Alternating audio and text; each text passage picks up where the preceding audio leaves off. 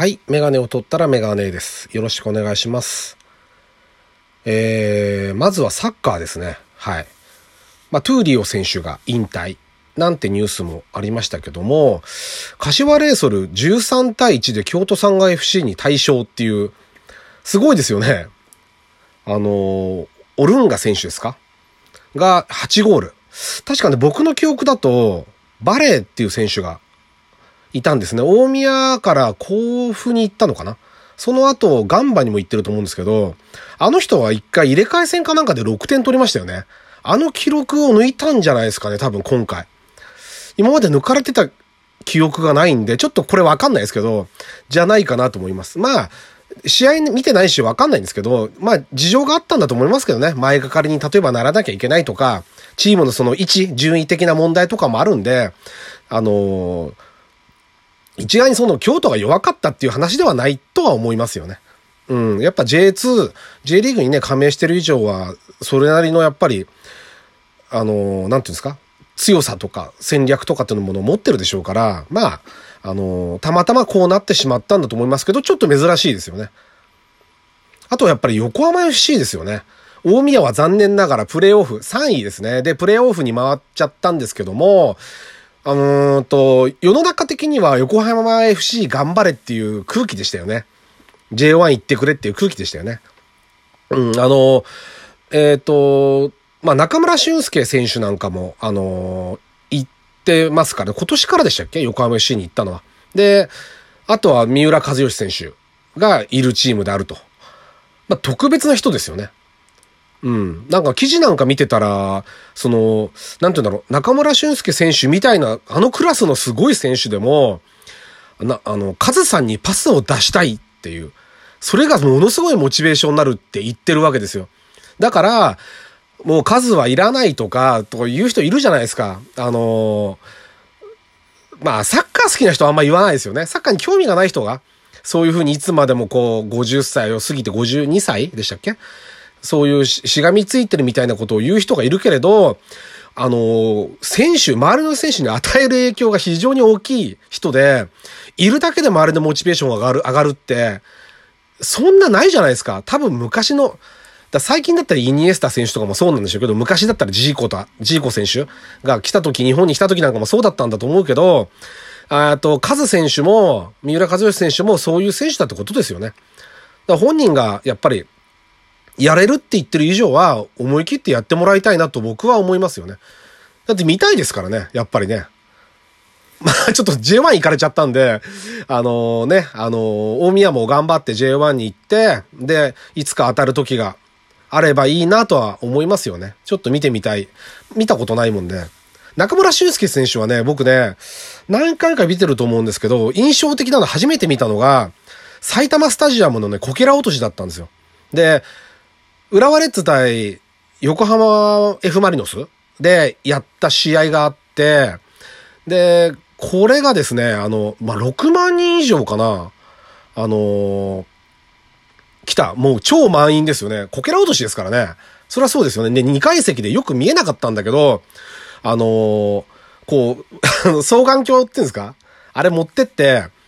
あのーこう上から見てて、あ、この人うまいなと思って見ると、中村俊輔選手なんですよね。で、また見てて、この人すごいなと思って見ると、また中村俊輔選手っていうのが印象的でしたね。もう圧倒的に違う。うん、まあ今はだいぶ年取って怪我もしたみたいなんで、あれね、なかなか苦しいんでしょうけど、まあそういう選手でしたよね。印象的な選手の一人ではありますね。実際見てみて。うん。だから、横浜 FC 頑張ってこう、ね、J1 でまた活躍してもらいたいし、あの、我々を、大宮 RD ジャも続いてもらいたいなとは思いますよね。はい。ということで、えっ、と、第89回ですね。ラジオにメガネ始めたいと思います。よろしくお願いします。はい。えー、でですね、あのー昨日、妻から連絡があったんですね。息子と一緒に公園に行ってたんですけど、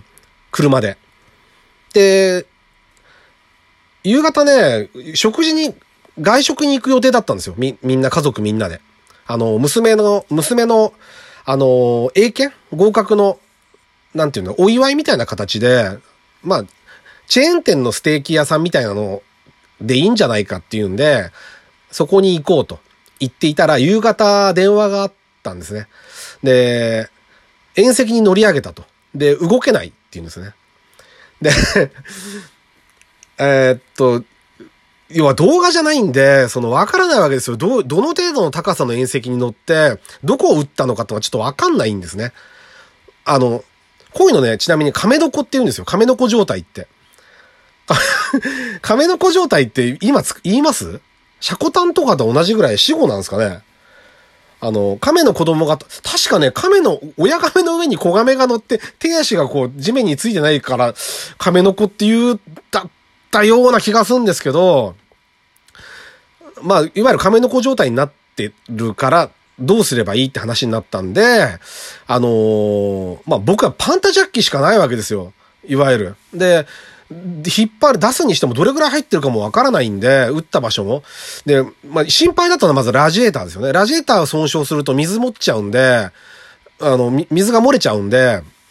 非常にエンジンに良くない。まあ、廃車になってもおかしくないですよね。エンジンがパーになってしまう。で、それと同じくらいオイルパンですよね。オイル、あの、まあ、ウェットサンプって言うんですけど、あの、オイルパンってのがエンジンの下についてるんです。で、そのオイルパンってのはオイル溜まりなんですけど、そのオイル溜まりをオイルポンプを使ってエンジン、ま、エンジンの中をこう循環させるんですね。それのオイル溜まりの部分をやっちゃうと、で、オイルが漏れたりすると、エンジンのオイルが全量も漏れちゃうんで、それももう、エンジンに対するダメージが。冷えてる時だったらまだいいですけど、熱い状態でそれやっちゃうと、ダメですよね。だってエンジンって潤滑もそうだけど冷却にも使うから、あのー、まあ、冷却はまあ、冷却水でやってるんですけどね。水冷エンジンだから。だけど、やっぱり良くないんですよ。うん。だから、あのー、そこがまず心配であったということですよね。で、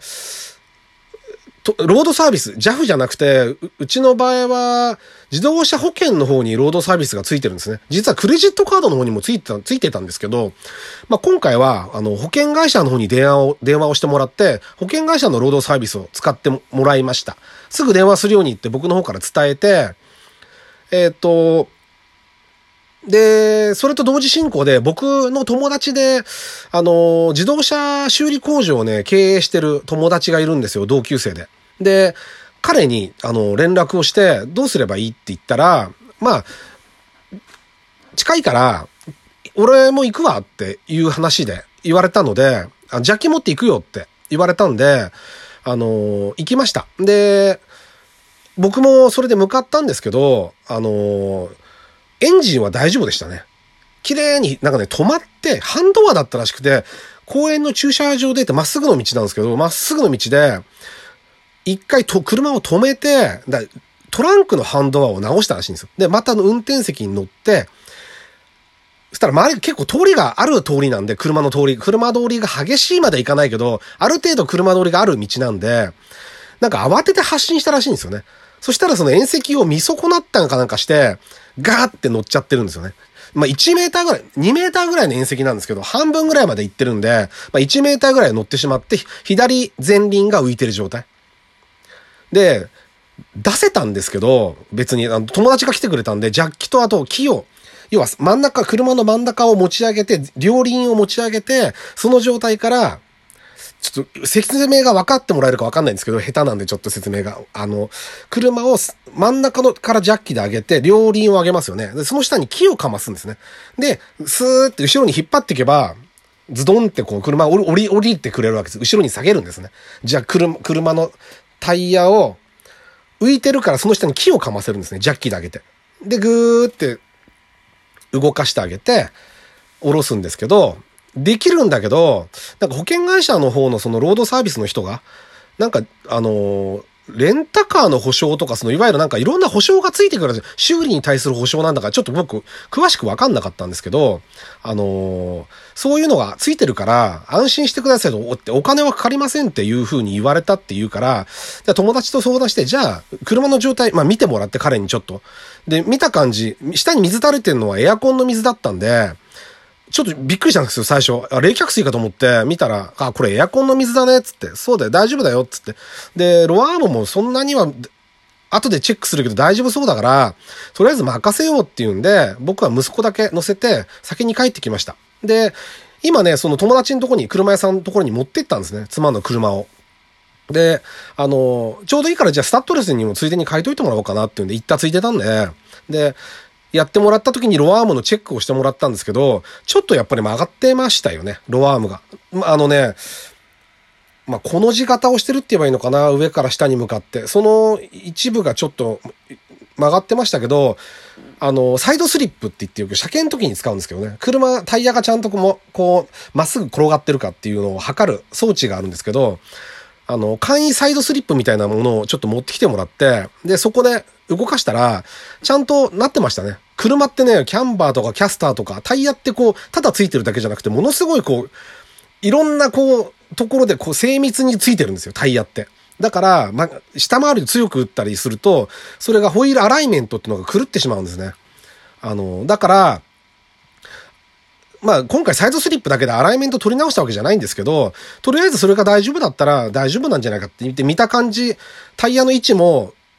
前から押されると動いちゃったりするんで、タイヤ、タイヤが後ろに動いちゃうと、ホイールベースが変わっちゃいますからね、左右で。そういうこともあるんですけど、あの、そういう、それもなさそうだっていうんで、測ってもらったらざっとですけどね。だから、まあ、いいでしょうと。いうことで帰ってきました。あのー、まあ、皆さんもね、もしもそういう亀の子になるようなことがあったら、無理しないでやっぱりプロを呼んで、きちんと、あのー、やってもらった方がいいですよね。で、終わったら、やっぱり車屋さんに持ってって下回りのチェックを必ずしてもらうっていうことが大事だなっていうふうには、改めて思いましたね。はい。というわけで、えっ、と、89回でしたね。ラジオにメガネありがとうございました。